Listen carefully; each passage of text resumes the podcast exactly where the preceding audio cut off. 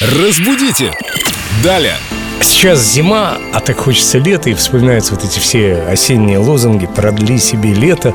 Вот как раз о продлении мы сегодня поговорим с Викторией Поляковой, с нашим культурологом и знатоком русского языка. Вика, привет. Доброе утро. Продлить, продлевать, как правильно? Продлять некоторые говорят. Продлять – это, конечно, моя боль. К сожалению, это слово появилось очень плотно, причем оно осело в э, такой офисной среде, когда заключаются договоры, и вот продлять эти самые договоры очень любят, э, к сожалению, не очень грамотные составители. Позволь тебе поправить. Продлять договора. Подождите, пролонгировать договора. Они так любят говорить.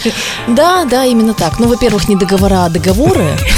А Ну, если уж продлять, то договора, знаете ли. А во-вторых, не продлять, а все-таки продлевать. Или пролонгировать. Пролонгировать даже в этом смысле будет куда более корректная версия. Мгм. То есть в словаре глагола «продлять» мы не найдем. А как насчет «продлевать»? А продлевать найдем. Единственная верная форма глагола. Да, совершенно верно. А мы давайте продлим наши беседы о русском языке уже завтра в это же время. Разбудите далее с пролонгацией. Вика, пока. Пока, ребята. Разбудите! Далее!